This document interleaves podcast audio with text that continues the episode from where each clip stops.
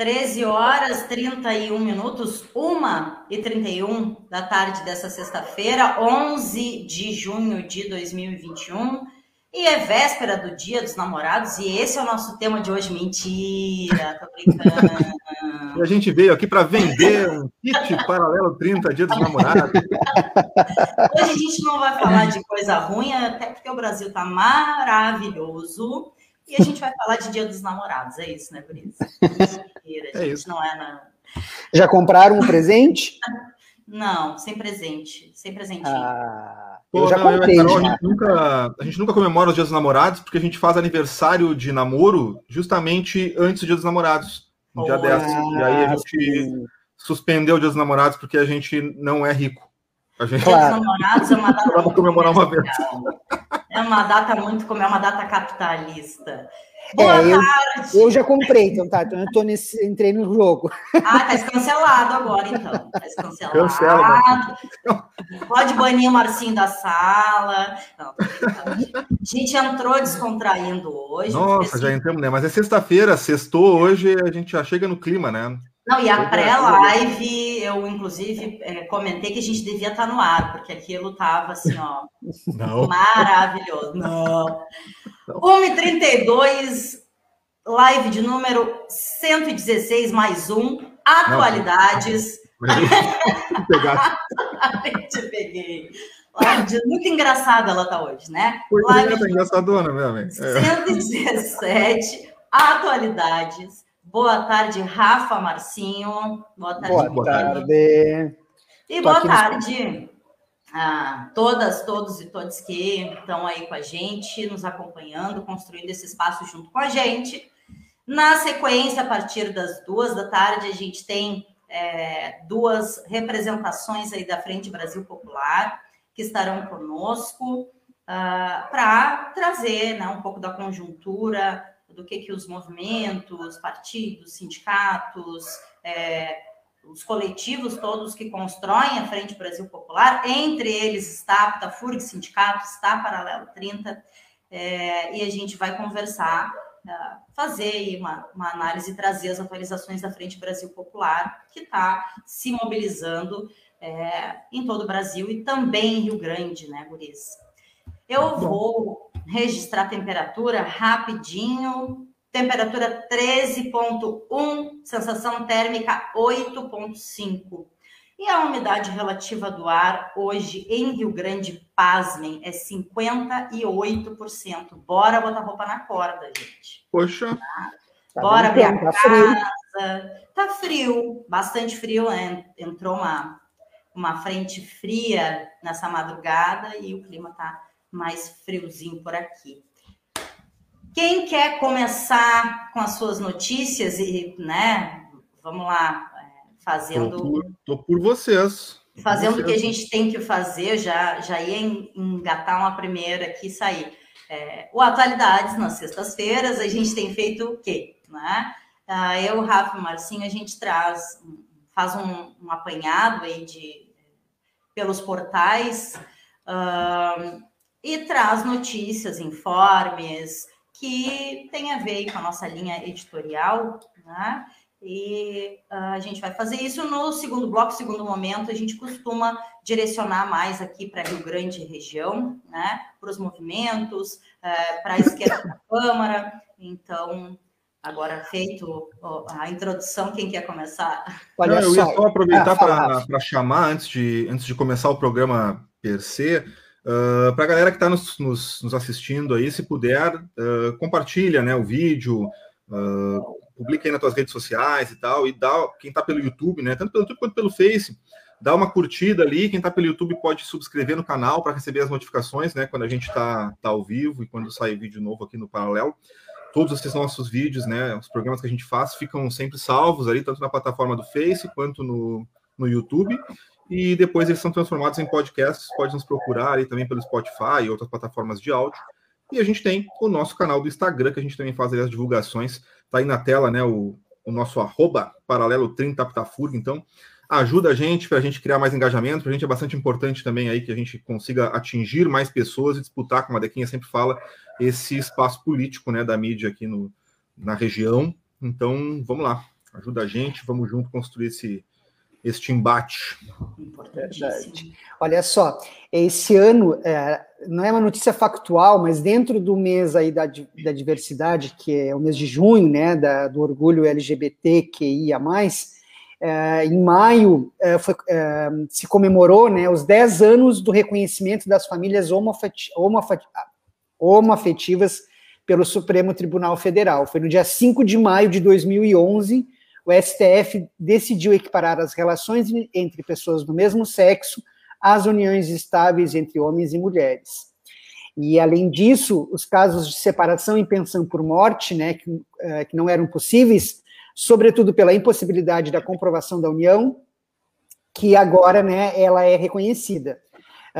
Então, essa é uma notícia que o Grupo Gay da Bahia, que é um grupo que está há muito tempo aí na discussão, na vanguarda do movimento LGBT, publicou. Então, quem quer saber mais alguma outra informação sobre isso, lá no site tem bastante coisa bem legal, assim. Para começar, queria trazer isso. Coisa boa. Aí, vamos jogando boa. Aí. Muito coisa bom. Boa. Posso trazer uma? Outra, posso? Trazer? Não, vai tu. Ih, começou. Eu vou trazer, então, uma notícia do Brasil, tá? Notícia nacional e, por óbvio, de extremo interesse de todos, todas e todes. Vou compartilhar, Rafa, peraí. Já ia começar a ler e lembrei de compartilhar aqui na tela. Eu vou trazer uma notícia hoje de um site, de um portal aqui de Rio Grande. Né? A gente tem que também trazer, né, esses espaços assim. Tá aqui, comecei a compartilhar. Vocês estão enxergando aí? Estamos sim. Sim, então trago aí do portal Litorâneo, ou Litorâneo. E a notícia traz assim, ó, Brasil recebe terceiro lote de vacinas da Pfizer. Nova remessa com 936 mil doses chegou na noite de quinta-feira. Quem assina é a Netpool. A notícia traz, né, remessa, como já foi falado, 936 mil doses da vacina contra o Covid da Pfizer desembarcou no aeroporto de Viracopos, em Campinas, São Paulo, na noite da quinta-feira, ontem à noite. Com isso, o Ministério da Saúde recebeu da farmacêutica um total de 2,3 milhões de doses do imunizante somente nesta semana, antes tarde do que nunca, né, comentário meu. Seguindo, na terça-feira, dia 8, foram recebidas cerca de 527 mil doses e na quarta, mais 936 mil doses. De acordo com o planejamento do Ministério, deverão ser entregues no mês de junho mais de 12 milhões de doses da vacina da Pfizer. Os dois contratos fechados com a farmacêutica prevêem um total de 200 milhões de doses até o fim deste ano. E até o momento, mais de 5,9 milhões de doses da Pfizer foram enviadas para todo o Brasil. Tá aí notícia do Litorâneo, portal O Litorâneo. Ei, quem é que vem comigo num benza a Deus? É uma notícia muito boa, porém muito tarde, né? A gente já poderia estar com essa vacinação já a todo vapor desde o início do ano, né? A gente está em junho, a gente está na metade do ano, né? Por isso, comentei antes tarde do que nunca, por óbvio que claro. Comemoramos aí, né, que finalmente as vacinas da Pfizer estão chegando, mas sim, né, quantas vidas poderiam ter sido poupadas e quantas pessoas que desenvolveram, né, tiveram contato com o vírus, desenvolveram Covid e estão com sequelas, né, poderiam também ter sido protegidas aí, né? Então, tá aí a notícia do portal Litorâneo, e vou aproveitar já, porque eu disse para os guris antes de entrar, hoje eu separei notícias da Pfizer, porque eu quero falar Pfizer, e eu vou indicar, tá? A gente achou, assim, prudente, mais ético, não trazer para o ar, não exibir o vídeo, mas eu vou indicar, tá?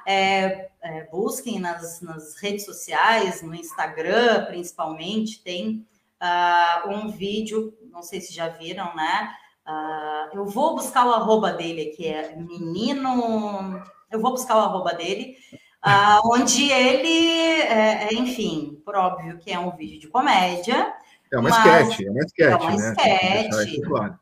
E ele faz toda uma encenação de como seria a Pfizer mandando os e-mails ao dito presidente da República do Brasil. É isso, o Brasil faz muita comédia, né, com as suas tragédias, e não estamos aqui para dizer se é certo, se é errado, mas a gente se diverte um pouco, né? Assim, ó, fantástico. A estética do cara é fantástica e realmente ele faz uma ironia, né, a respeito da situação política do Brasil, como qualquer chargista faria, né, só que ele faz uma esquete teatral, né, num vídeo, e é de uma acidez muito pontual. Incrível, né? Vale a pena realmente olhar. Aliás, se tu abrir o teu Instagram hoje e começar a olhar os stories dos teus amigos, com certeza algum deles compartilhou isso. Compartilhou. É impossível que... Assim, ó, bom, nos meus stories ali, eu vi umas 7 vezes, assim, 8, os amigos compartilhando, porque realmente, assim, o troço bombou nas redes nesse último final de semana, na última semana, assim. Viralizou. E trazendo, né, Rafa, essa questão que tu trouxe de ter uma acidez e uma crítica. Olha ali, a Paula já colocou a Deca.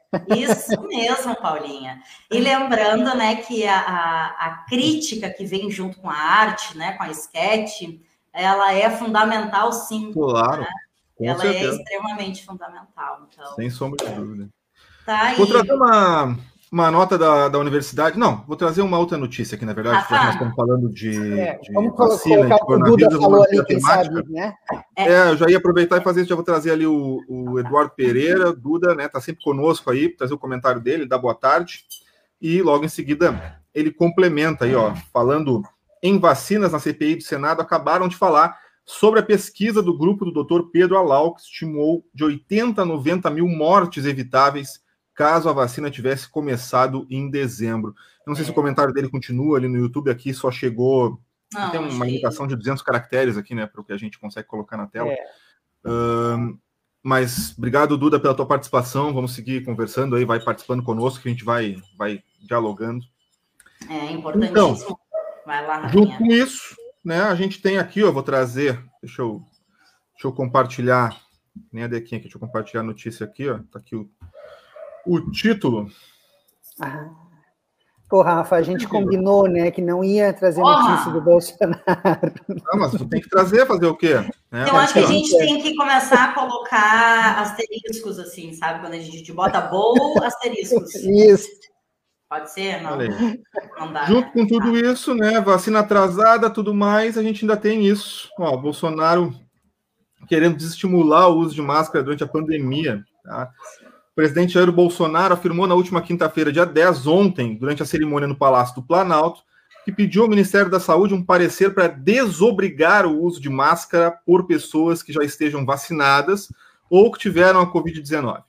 Apenas 11% dos brasileiros estão completamente imunizados após 5 meses de vacinação. Ainda assim, podem desenvolver a doença em condições menos graves, assim como transmitir o vírus para outros mesmo assintomáticos. Vamos repetir, transmitir o vírus para outros. E foi, assim como ele, né, responsável por isso, mas tem uma horda, ele foi aplaudido, se vocês verem o vídeo, ele é muito aplaudido, então a responsabilidade não é só dele, né, de tantas outras pessoas, né. Exatamente. Cara, é um absurdo, né? Ele coloca ali, vou ler aqui a citação dele, né? Eu acabei de conversar com um tal de Queiroga, não sei se vocês sabem quem é, nosso ministro da Saúde. Ele vai ultimar um parecer visando a desobrigar o uso de máscara por parte daqueles que estejam vacinados ou que já foram contaminados para tirar este símbolo que, obviamente, tem a sua utilidade para quem está infectado. Fecha aspas, então afirmou o presidente durante a solenidade. Ele ia falar mal da máscara, ele ia falar mal, mas eu acho que isso vai se dando conta ao mesmo tempo, né? É uma loucura, né? Ir se dando conta já é algo. A obrigação... Não, desculpa, pode falar. Não, segue. Aí a obrigação do uso de máscara em espaços e ambientes públicos, entre outras medidas sanitárias, é definida em decretos estaduais e municipais, então, por iniciativa de prefeitos e governadores, conforme a decisão vigente do STF, o Supremo Tribunal Federal. De acordo com epidemiologistas, a população vacinada ou que já teve a doença deve continuar usando máscaras porque mesmo imunizada, ainda pode transmitir o vírus para outras pessoas. Segundo especialistas, a desobrigação do uso de máscara só seria recomendável quando o país alcançar um número expressivo de pessoas completamente vacinadas. E aí, claro, a notícia se segue, né, com alguns tweets aí de representações, né, que nós temos dos movimentos sociais e políticos se manifestando sobre, né, essa questão. Mas é isso, né? Não, a gente sabe, já batemos aqui diversas vezes sobre isso, né? Essa questão da necessidade do uso de máscara, porque mesmo vacinadas as pessoas seguem transmitindo, essa é a questão, né? Não tem como, né? Tu pode não estar... E ainda tem isso, né? A vacina não te imuniza por completo. Tu vai pegar esse troço, pode ser que tu tenha sintomas leves, né? E mesmo que tu tenha sintomas leves, se tu não usar máscara, tu vai estar passando para outras pessoas, colaborando para a manutenção do vírus. Sim, porque a gente não tem número de pessoas consideravelmente ainda vacinadas que pode irá levar a imunidade coletiva, né? Porque quanto mais... Nos Estados Unidos já está liberado, acho que na Inglaterra também, na Austrália, enfim, mas a quantidade de pessoas que é vacinada, ela justifica. Então, claro, as pessoas adquiriram uma grande... estão adquirindo a imunidade, então é obviamente que tu começa a restringir um pouco mais, né, essas medidas. Mas no Brasil, imagina, nós temos 10% da população vacinada, né? Na realidade, isso faz parte dessa narrativa que ele constrói, né? Algumas pessoas dizem, ele tá, é cortina de fumaça, porque quebraram o sigilo telemático, telefônico de vários aliados dele. Mas não, também é isso, mas é a narrativa que ele vai construindo ao longo desse tempo todo, né? Não é só cortina de fumaça, né? Realmente eles acreditam nisso, né? Não, e é uma narrativa genocida, né? E aí trago o comentário da Paula Liaroma, esse aí só atrapalha, #foragenocida. Não, e aqui, ó, a fala do Queiroga, o presidente está muito satisfeito com o ritmo da vacinação no Brasil, da chegada de novas doses, da distribuição de mais de 100 milhões de doses de vacina. Está muito satisfeito ele, imagino que esteja. Bom, né? Acompanha o cenário.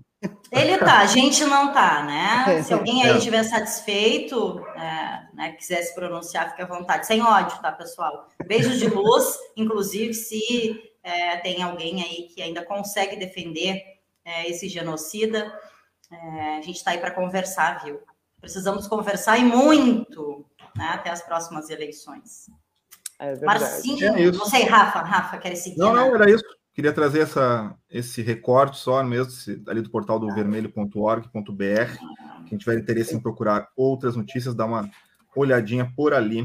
Importante. Deixa eu trazer aqui. Então, dentro da pauta ambiental que a gente tem trazido aí no Paralelo durante esse mês, aliás, foi bem legal o programa na quarta-feira, né? Quem não assistiu, né? Busca os vídeos aí, busca o vídeo que teve. Foi bem legal.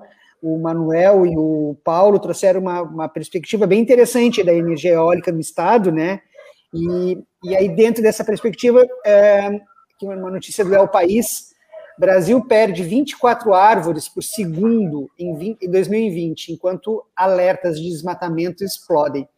Na realidade, a gente vai vendo, passando a boiada, né? Aí que não para nunca, e o ministro Ricardo Salles continua no cargo, com tudo isso que vem acontecendo, né? Então, o IBAMA, o órgão de fiscalização ambiental brasileiro, falhou em chegar a quase todos os alertas de desmatamento feitos pelos satélites que monitoram as áreas de floresta brasileira nos últimos anos. É o que apontam dados do projeto Map Biomas, uma rede colaborativa de especialistas do país que analisa estes alertas e acompanha desmatamento, que vem aumentando no Brasil. Essa informação aqui é interessante. Ó, entre meados de 2018 e início de 2021, apenas 5% da área desmatada teve alguma ação do IBAMA, multas ou embargos, por exemplo. Um número que corresponde a apenas 2% dos avisos de desmatamento em todo o país. A organização estima ainda que 99% dos desmatamentos feitos em 2018 têm indícios ou evidências de ilegalidade. Não têm autorização, estão em áreas desprotegidas ou desrespeitam o Código Florestal. E aí, junto com isso, tem uma informação também, uma notícia da agência Envolverde, que diz que os Yanomamis seguem há um mês desprotegidos e expostos a novos ataques de garimpeiros. A gente percebeu aí nos últimos meses, né, uma discussão bem grande com reportagens, né, dos garimpeiros atacando as áreas protegidas, né, indígenas, né, na Amazônia, com tiros, né, tem imagens muito fortes que quem vê, eu fico vendo e fico realmente chocado, assim, as lanchas dele, eles com um armamento muito pesado, passando, né, nos rios, que ficam à margem, onde as aldeias ficam à margem, e eles ficam passando com armas e atirando, no intuito de assustá-los, né, e de que eles possam se afugentar e eles possam invadir as terras. E aí a gente vê o IBAMA, né, sobre aí a gerência do ministro Ricardo Salles, não tomando nenhuma atitude, né, ou seja, aliás, tomando a favor, né, dos garimpeiros dentro dessas áreas do desmatamento, né. Esse é um alerta que a gente tem visto nos últimos tempos aí, quase todos os veículos de comunicação, né, principalmente internacionais, mas que não tem surtido efeito, porque, na minha perspectiva, pelo menos, né, porque o ministro, nesse sentido, né, o ministro ainda continua no cargo, né, a Polícia Federal, que deveria estar lá, acho que em algum momento ainda conseguem agir, mas também não imagino que consigam muito também, né, e as multas e infrações cada vez menores, né. Ah, meninos. Yeah. Vamos lá. Então. 1h52, eu vou tentar trazer rapidinho aqui, ó.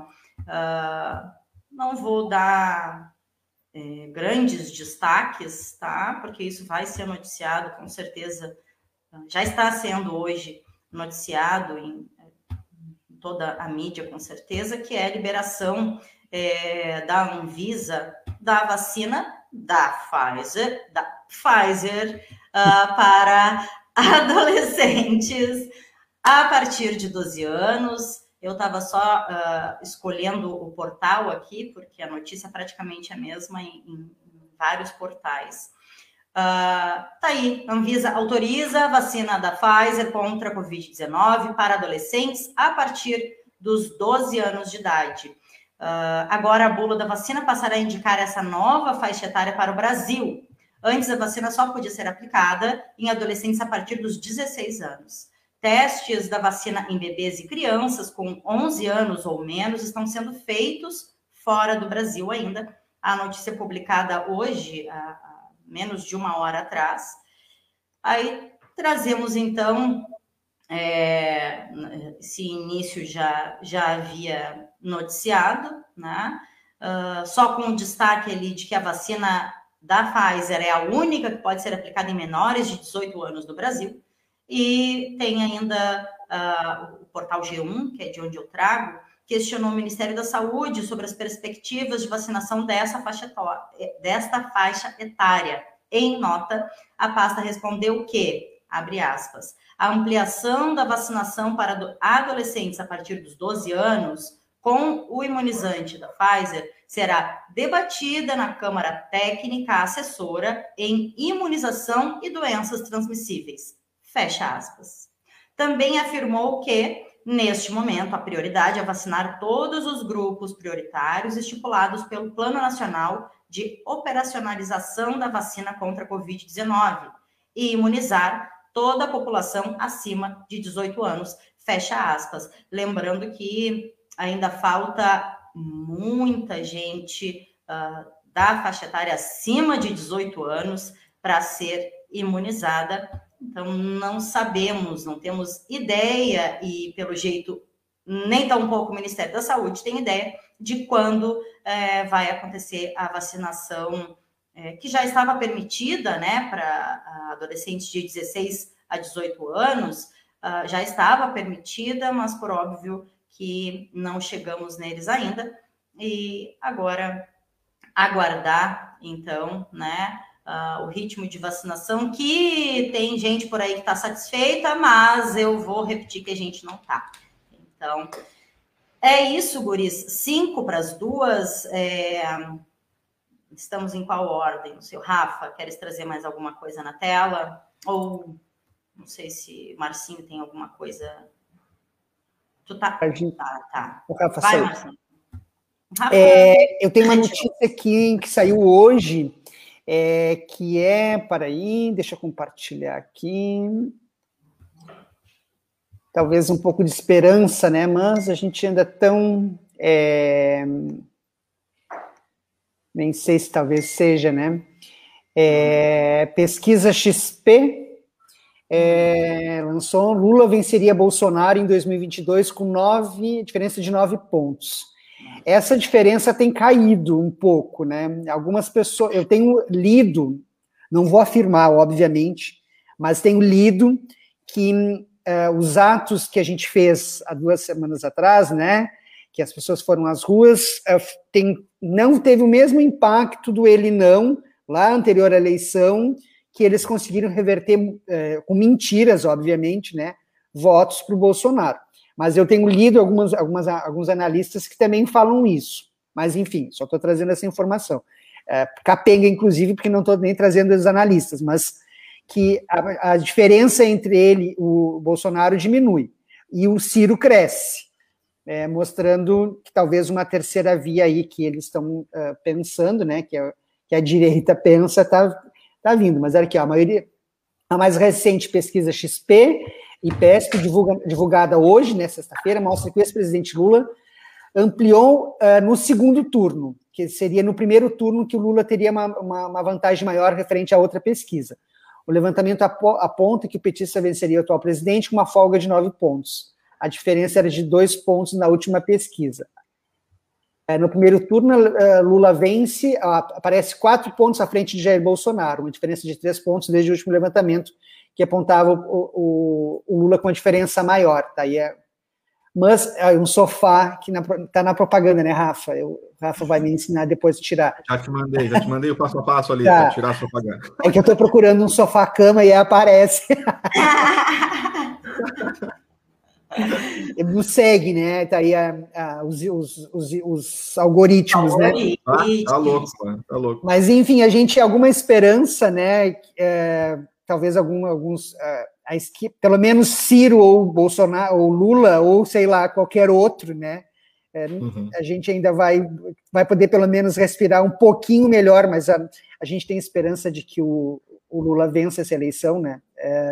E aí também a gente está ainda 1 ano e meio, né?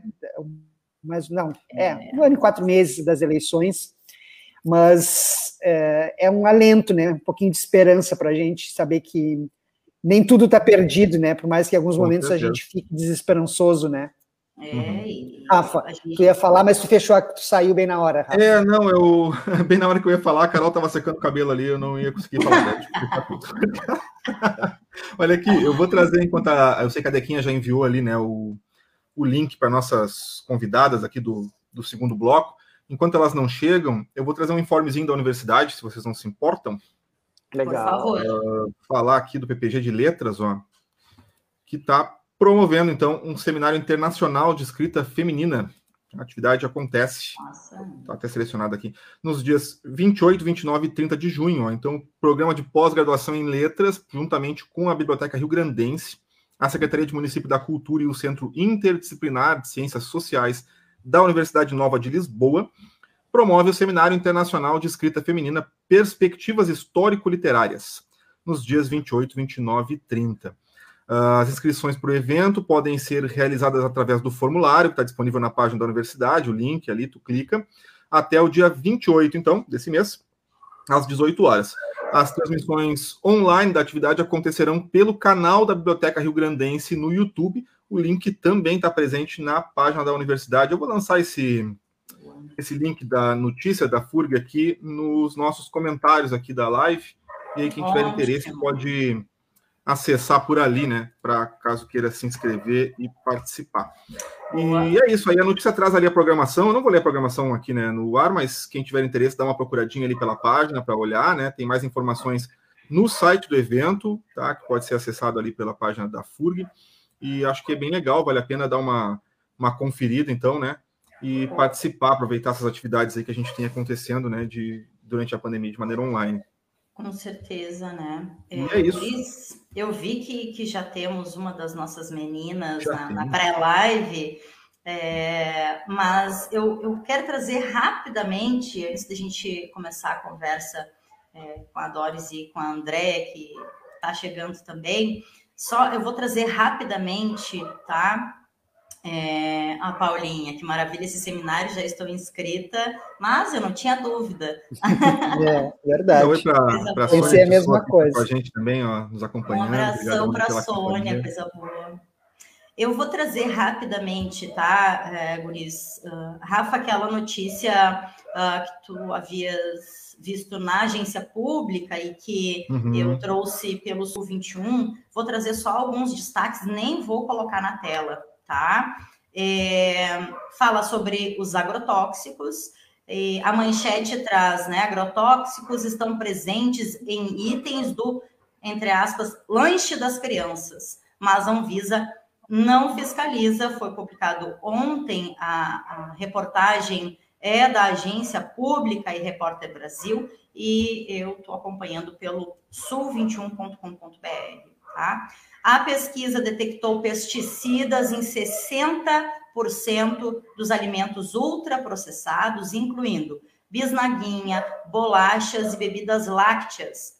Glifosato foi encontrado em mais da metade dos produtos, né? E aí a reportagem ainda diz que já é conhecido, já sabemos, né, que há doses de agrotóxicos acima do permitido em boa parte da laranja, cenoura e outras frutas e verduras, né? Isso a gente já sabia, mas essa pesquisa é inédita e revelou que também há pesticidas em alimentos que pouca gente imagina, como cereais matinais, bolachas, bebidas lácteas e pães.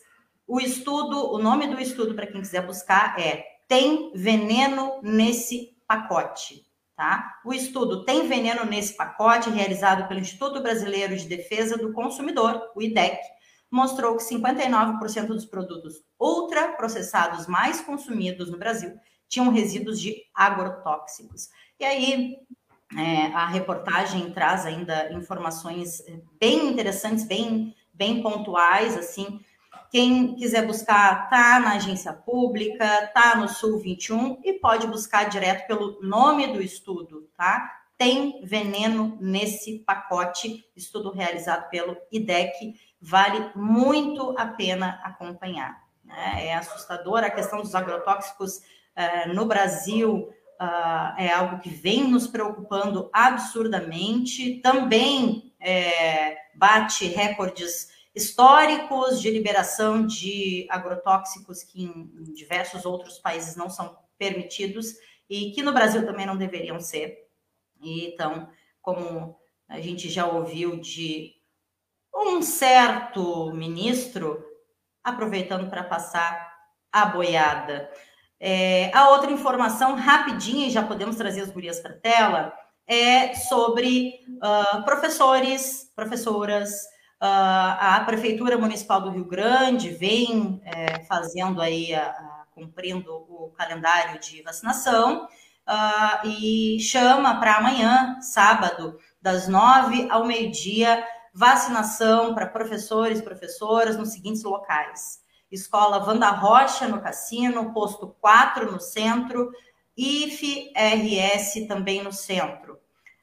Diz ainda a nota da prefeitura, vão receber os imunizantes, professores e equipe técnica, administrativa, pedagógica, supervisão e orientação do ensino médio, profissionalizante e preparatório da educação de jovens e adultos e ainda centros de educação em contraturno do ensino médio, conforme previsto no plano de organização para vacinação contra a Covid em profissionais da educação.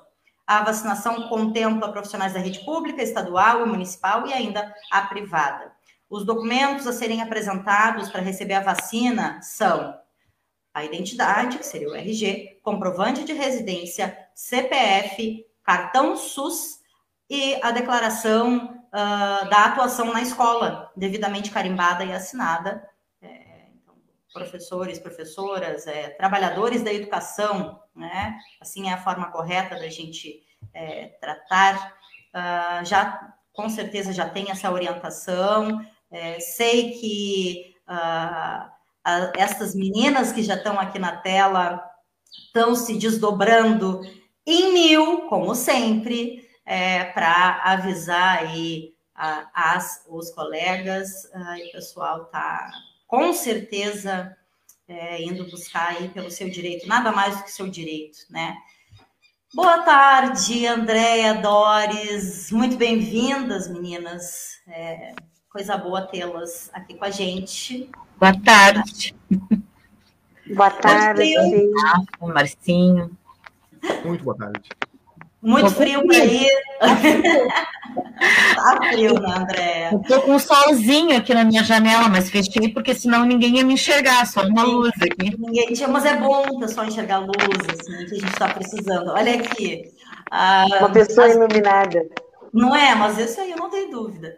As duas meninas da educação, a Andréia e a Doris, estão aqui, e né, recentemente ainda comentei, né, elas vêm hoje representando a Frente Brasil Popular, e recentemente comentei, né, que geralmente quem está sempre aqui com a gente são essas duas, mais a Suzy, né, que inclusive vi fotinho dela virando jacaré hoje cedo, fiquei muito feliz com isso.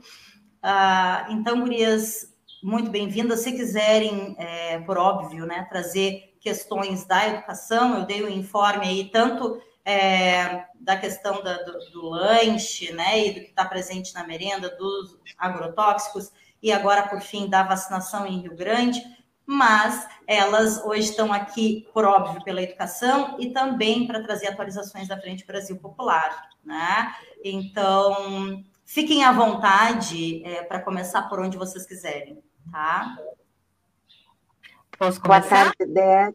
Pode, eu ia dar um boa tarde, assim, mais... Ó, começou, vice Deca.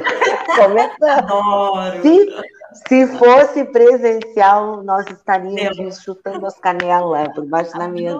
Como diz a Suzy. Boa tarde, minha querida amiga Andréia, Rafinha, Márcio, Deca.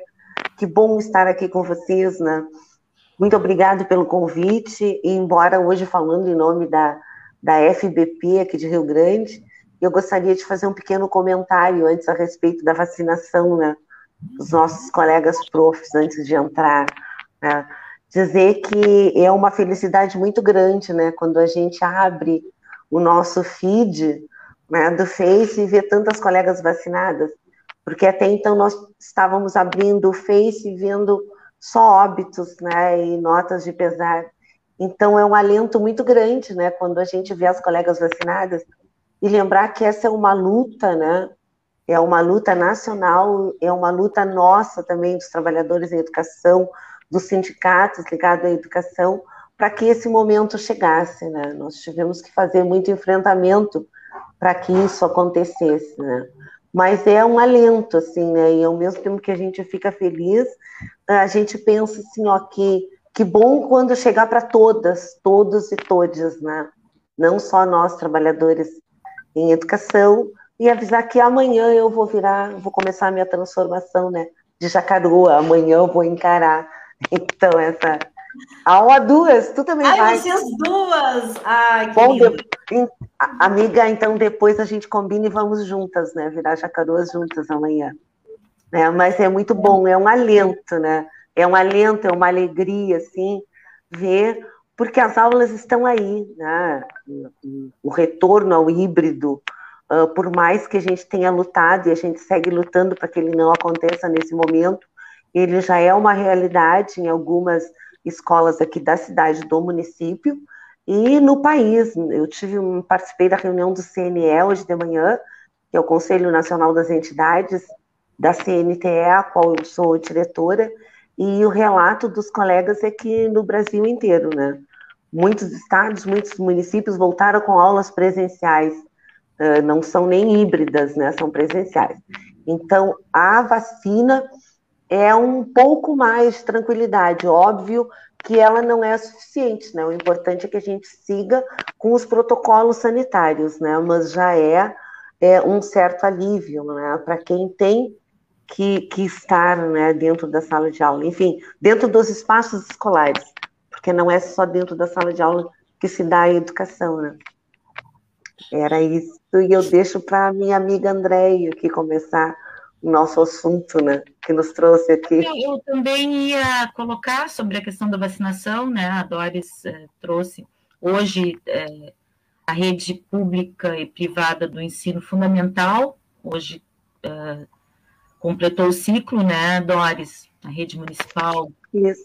Hoje praticamente todos foram vacinados, e amanhã, então, ficou para a finaleira, né, ensino médio, técnicos, né, EJA, e acredito que semana que vem já vai estar o cronograma para o ensino superior, que foi o que entraria depois de feita a educação básica.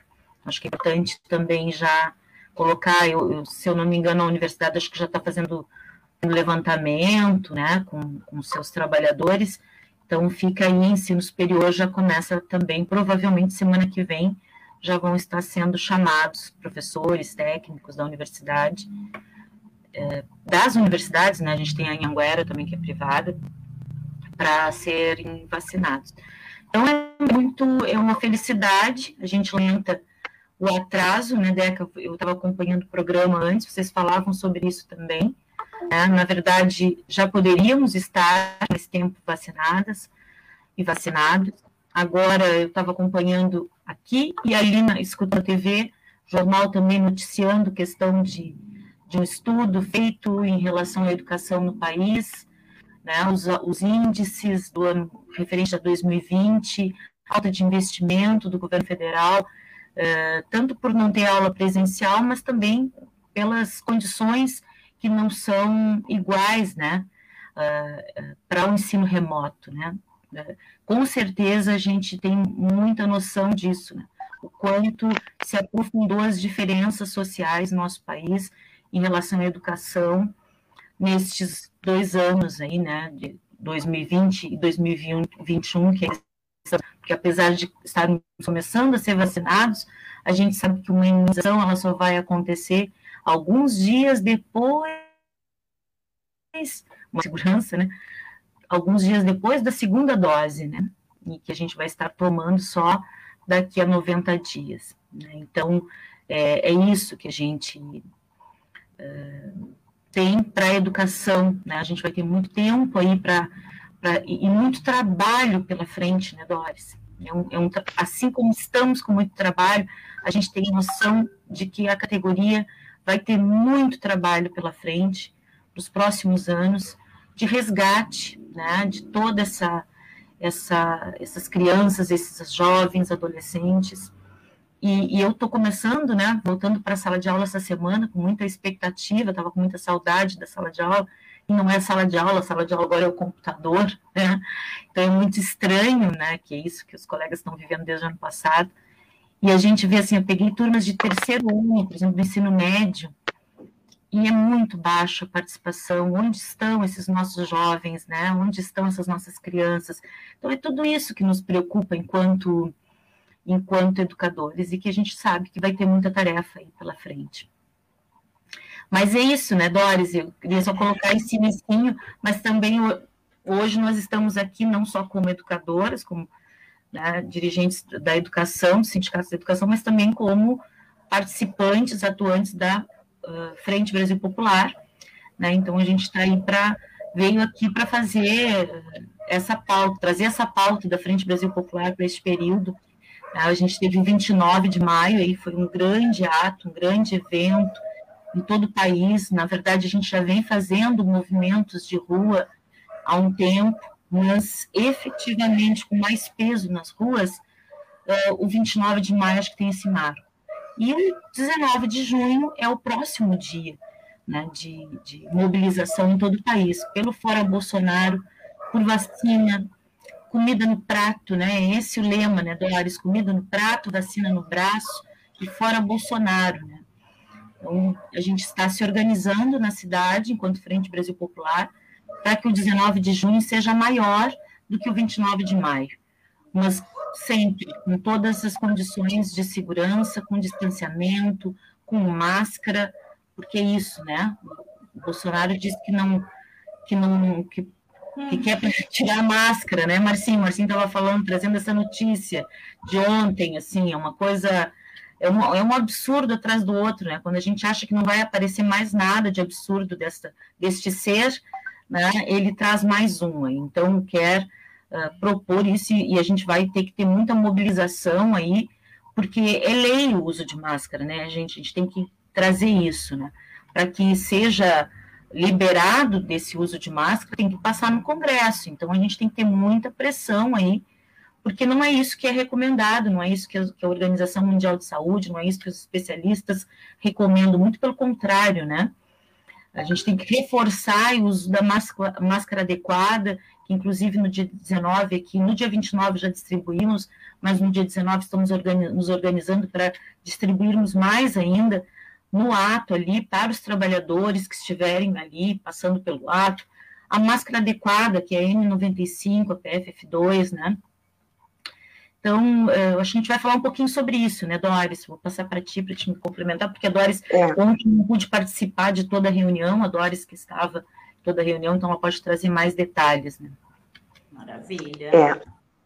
Bom, fazer um pequeno resgate, assim, né, da Frente Brasil Popular e da sua importância, né, que ela tem. A Frente Brasil Popular aqui em Rio Grande, ela foi fundada, digamos assim, em 2015, não é? Então, desde 2015 que nós nos organizamos por dentro da Frente Brasil Popular. Ela é composta por muitos sindicatos, muitos partidos políticos, porque nós temos bandeira, nós temos lado e nós temos a nossa identificação, né? A Frente Brasil Popular, ela busca isso, né? Ela busca a unidade dessas forças, né? Dessas forças de esquerda que atualmente, né? Mais do que nunca, a gente precisa ter essa coalizão, né? Essa união de forças, porque se nós não nos unirmos, e eu li uma escrita do Freixo, né? Que ele dizia que se nós não nos unirmos, nós não teremos mais Brasil para lutar, né? Se nós não nos unirmos, a gente não vai ter mais por que lutar. Porque a cada dia que passa, a gente ouve, né, mais um absurdo desse cara aí que está na presidência. E quando a gente pensa que está no fundo do poço, não tem, porque no fundo do poço a gente sabe que tem um alçapão ainda, né?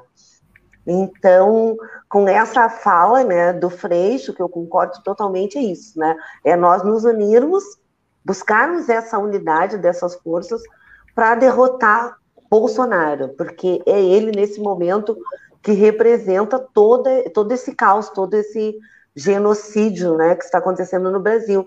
E quando a gente vê a CPI, assiste a CPI, né, e fica sabendo que foram ignorados 81 e-mails, né, da Pfizer, com propostas de vacina, mais certeza a gente tem. Porque, na verdade, a gente assistindo a CPI é o que a gente sempre disse, não é, Deca? E companheiros, a gente sempre soube, né, dessa necropolítica que ele tem, mas a sociedade, alguns fingiam que não sabiam, né, então agora com a CPI isso está muito escancarado. E nós vivemos tempos muito difíceis, né, porque ao mesmo tempo que a gente tem consciência e não compactua, né, com essa política genocida dele, que a gente pede que as pessoas fiquem em casa, que as pessoas se preservem, chegou um momento também da gente dizer que chega, né, que basta, que nós não podemos mais ficar assistindo esses desmandos, né, e esses atos genocidas, né, essas atitudes genocidas que ele tem. Então, nós reunimos a Frente Brasil Popular desde, né, acho que desde 2015 a gente reúne, né, e debate esses assuntos da conjuntura. Nós nos reunimos, fizemos um 29, né, muito bom, como a Andrea falou, conseguimos organizar as nossas forças, né, fizemos um ato com todos os cuidados, tentamos ter, né, todo o cuidado possível, porque a questão do cuidado também é uma questão individual, não é, Odeca, Marcinho e Rafa? Nós orientamos as nossas... nós orientamos a nossa categoria, nós orientamos as pessoas que vão no ato, que tenham esse cuidado, né, que tentem manter o distanciamento. Nós levamos muito álcool gel, né, Andréia? Muito álcool gel, tinha muita máscara também, né, máscara adequada.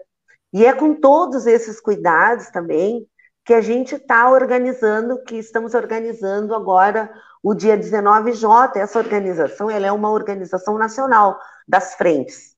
tanto da Frente Brasil Popular, como da Frente Povo Sem Medo, dos partidos políticos e das centrais sindicais também. As centrais unificaram também já um documento, esse chamamento para o dia 19 agora, que a gente tem certeza que vai ser gigantesco e vai ser maior do que o 29, né? Então, a gente convida, né? Convida quem se sentir seguro, porque a gente também não pode obrigar as pessoas. Não é? Quem se sentir seguro, quem se sentir confortável, que vá, né? Que se some a nós nessa luta do dia 19. E a luta pode ser feita também, né, Deca, de modo virtual. Quem não se sentir confortável, seguro de ir, pode fazer a luta virtual, sim. Né? Eu acho que era mais ou menos isso, né, André? Não, é coisa boa ouvir, né, ouvir vocês, e quando tu trouxe agora, né, Doris, e esse cuidado a gente acompanhou muito, assim, em todas as divulgações, né, em toda a estruturação do 29, e certamente também agora para o 19, que é reforçar todas as informações de necessidade de cuidado, de distanciamento, de equipamento de proteção, que os sindicatos, centrais, movimentos, partidos que compõem a Frente Brasil Popular, Frente Povo Sem Medo, enfim, já vem, né? A gente já vem trazendo essas informações há mais de um ano e, inclusive, defendendo, né, o distanciamento, o máximo possível de distanciamento, justamente para fazermos a nossa parte, digamos assim, né? No momento em que se percebe que fazer a nossa parte, ficando em casa, ficando distanciado ou não fazendo ato de rua, não funciona mais, porque estão passando a boiada, estão passando tudo que foi possível por cima do povo. Bom, se compreende que esse momento é um momento que necessita de algo diferente do que estamos fazendo há um ano, mas estamos há um ano cumprindo, divulgando, reforçando a necessidade desses cuidados, né? Lembro de ouvir de vocês, o Cris Angel, que também, quando o Giga esteve com a gente, comentou sobre o ato, o Marcinho esteve também lá pela APTA e pelo Paralelo, e o comentário geral é que as pessoas estavam se cuidando. Quem não tinha uma máscara dessas PFF, PFF2 ou N95 recebeu. Então, é algo que a gente efetivamente está pronto para fazer e faz de uma maneira responsável, né? Se pudéssemos escolher, não seria essa a escolha de ir para a rua, né? Mas é que não tem outra escolha. E a tendência, companheiras e companheiros queridos, é que esses atos se intensifiquem muito mais. Uma pela conjuntura, não é? Que nós estamos vivendo, e cada vez mais passando a boiada, cada vez mais atrocidades ele fazendo, mas também porque as pessoas estão sendo vacinadas. Esse é um ponto também, né, que a gente tem que levar em consideração. E as pessoas estão se sentindo mais seguras para irem para a rua também. Então, a tendência é que cada vez mais a gente tenha movimentos de massa, aquele retorno, né, daquela luta nas ruas que a gente sabe fazer tão bem e que a gente está acostumada, que a gente foi criada, né, forjada nesses movimentos. Não é fácil, porque eu encontrei ali, no dia 29, tantos companheiros e tantas companheiras, e é muito difícil tu não poder abraçar as pessoas, né? Porque a gente está sentindo muita falta disso, né? Do abraçar, do apertar, do beijar. Eu digo que eu tenho vontade de afofar, assim, né? Quando eu encontro as pessoas, não é fácil, mas a gente tem a consciência, né?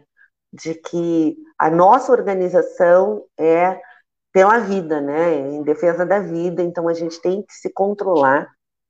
Ontem à noite nós tivemos uma reunião com mais de 34 representações da Frente Brasil Popular.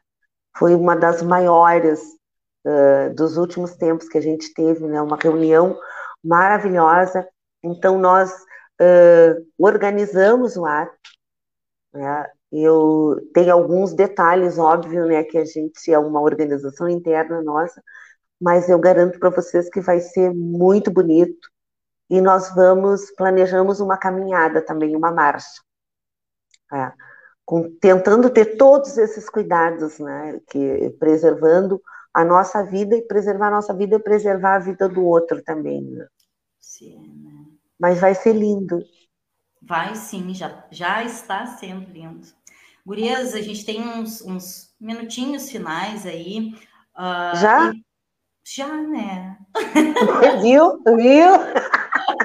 Vamos, uns minutinhos finais, quem sabe a Andréia quer trazer alguma questão, mas eu vou reforçar para passar para a Andréia, para que as pessoas se atentem muito, né, para além de todas essas questões que a gente está trazendo, da necessidade dessa luta, da não possibilidade de escolha, né, de ir ou não ir para a rua, de construir ou não construir a luta, porque não temos realmente escolha, mas para que as pessoas atentem, para não cair em discursos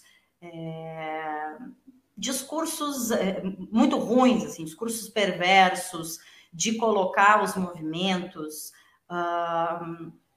numa situação de falta de responsabilidade, né? Porque nós vimos isso acontecer muito, a relativização dos atos, né, dos movimentos do 29M, de que não pode ir trabalhar presencialmente, mas pode ir para ato.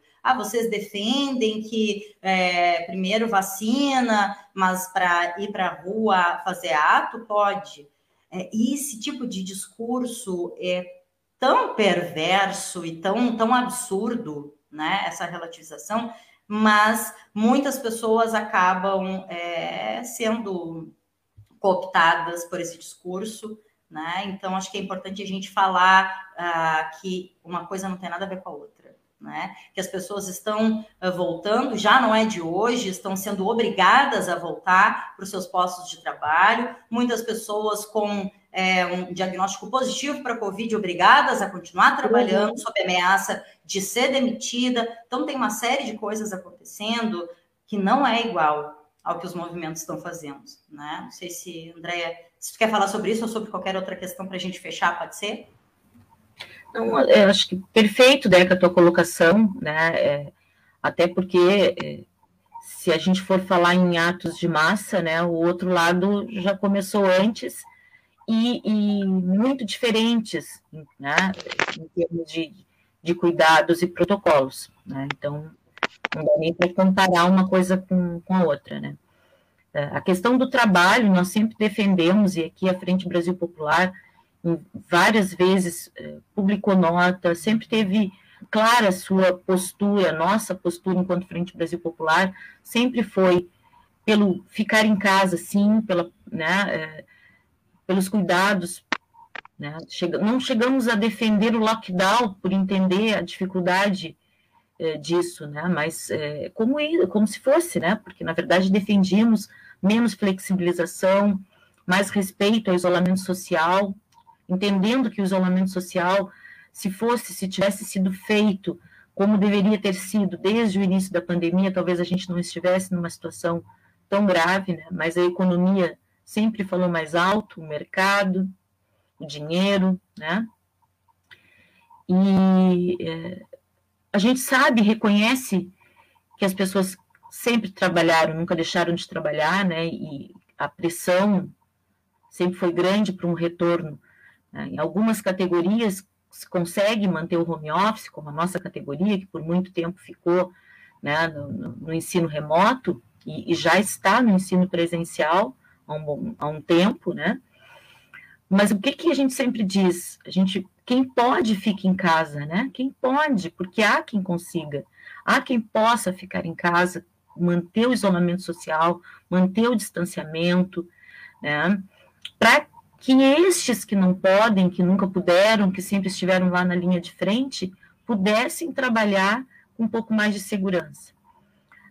E é isso que a gente segue defendendo. Só que hoje, a conjuntura cada vez se agravando mais, nos exige estar nas ruas, e como disse a Doris, com a vacina chegando já em boa parte das categorias, né, e algumas pessoas, pelo menos a gente segue lutando por vacina para toda a população, até para quem não tem nenhum emprego, porque está desempregado, então não se caracteriza em uma categoria especificamente, ou ainda não tem a idade que já estão vacinando, ou porque não tem não é dos grupos de risco, né? Não é dos que têm as comorbidades. Então, que chegue. É inadmissível que o Brasil a gente só tenha 10% da nossa população vacinada, né? No Rio Grande do Sul, um percentual um pouquinho maior, mas comparando com o país. Então, é esse o nosso grito, né? É de fora Bolsonaro, é de vacina para todos e todas, de auxílio emergencial para que também não se morra de fome, porque se tu não, ou tu morre de vírus, ou tu morre de fome no país, é isso, né, que a gente tem. Então, dia 19 de junho, quero terminar reforçando, né, dia 19 de junho, 11 horas, no Largo Doutor Pio, é o horário do nosso ato. A ideia é que a gente fique ali um tempo, e depois a gente sai numa caminhada. Tá? Então, não esqueçam. E antes disso, compartilhem nas redes sociais, né? A gente tem um grupo, tem a página do Facebook da Frente Brasil Popular de Rio Grande, tem o Instagram da Frente Brasil Popular, então compartilhem, usem as redes sociais, vamos fazer essa notícia chegar em muitas pessoas. E aqueles e aquelas que se sentirem realmente seguros para participar, podem ir. Se não tem a máscara adequada, que a gente fala, vai ter lá, né? Então, chega com a sua máscara e lá vai receber a sua máscara adequada. A gente vai tentar cuidar, estamos nos organizando para que se mantenha o distanciamento entre as pessoas, para que a gente evite ao máximo, né, estar próximo, bastante álcool gel. E aí eu acho que um símbolo, uma frase que ficou símbolo do 29, que a gente tem que ter, né, que quando a gente tem um governo que é pior, que mata mais do que um vírus, a gente tem que ir para a rua, né? Então, quando as pessoas se dão conta, né, disso, a gente precisa estar na rua. Então, é isso. Dia 19 de junho, 11 horas da manhã, no Largo Doutor Pio. É o nosso encontro. E nós vamos para a rua, não é, amiga Andréia? Nós vamos para a rua também por quem não pode ir. Porque por quem é obrigado a ficar 8 horas, 9 horas dentro de uma loja ali no calçadão sem o mínimo de condições sanitárias, né? Quem é obrigado a ir trabalhar doente, como a Deca falou, por quem não pode sair para a rua. Então nós vamos fazer esse movimento por eles também. E só para finalizar, registrar, André, que foi muito lindo o dia 29, quando nós saímos encaminhada pelo calçadão, muitas pessoas nos aplaudiram. Muitas nos aplaudiram e nos apoiaram. E isso é muito gratificante. E a gente sente a mudança no ar, né? A gente sente que vai virar esse jogo e que vai vencer esse genocida que está aí no poder, né? Vamos vencer. Gurias, enfim, queria ficar conversando muito mais com vocês, só para a gente... Eu também, 4 horas. Eu até queria ficar mais 4 horas, se tivesse... Eu até queria ficar mais 4 horas, mas com café do Rafa.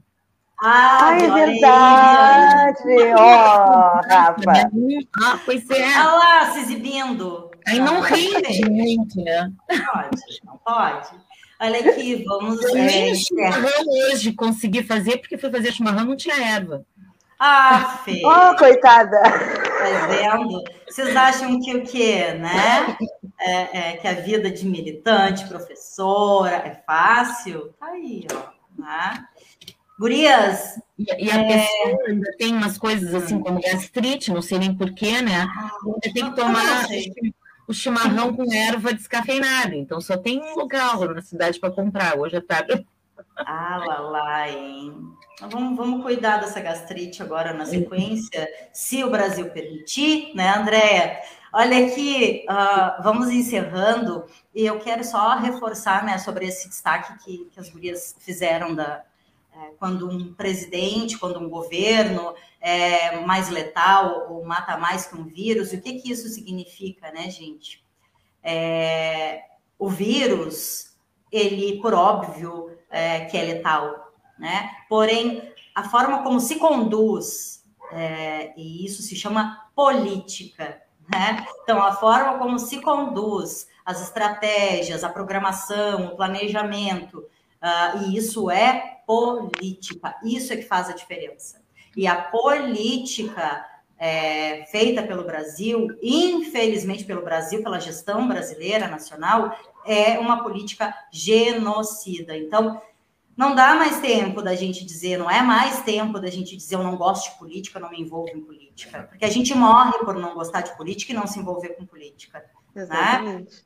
Né? Então, acho que é importante, a gente precisa cada vez mais trazer isso, né, gurias? A gente está com essa proposta aqui no Paralelo também de ir desconstruindo certas coisas que parece que estão postas e... Né? Então, vamos lá, vamos falar que isso é política. E se a gente não se envolver com política... É isso que acontece, né? É o que está posto aí, né? Meninas, muito obrigada, tá? Pela disponibilidade sempre de vocês, sempre, sempre. Marcinho, Rafa, querem colocar mais alguma questão? Só vejo cabecinhas balançando, então tá bem. A gente vai encerrando essa live do Paralelo por aqui, fica salva... Tá? Então, quem quiser enviar aí para seus contatos, quem quiser assistir novamente, tem no canal do YouTube e na página do Facebook, @Paralelo30 APTAFURG, e em seguida vai para o Spotify e outros dispositivos aí de podcasts. Também só procurar por @Paralelo30 APTAFURG, que vai encontrar a gente. Lembrando que temos o apoio cultural fundamental da APTAFURG Sindicato, fazendo sempre mais que a sua parte. Um ótimo final de semana a todas, todos e todas. Obrigado. Não vamos... Fora Bolsonaro. Fora Bolsonaro. E não vamos nos aglomerar para comprar presente Dia dos Namorados, das Namoradas, desnamoradas. Por favor, tá, povo? E use máscara. E use máscara. Um beijão, obrigado, Deca. Bem, fora Bolsonaro. Bem. E viva a luta da classe trabalhadora. Viva! Viva.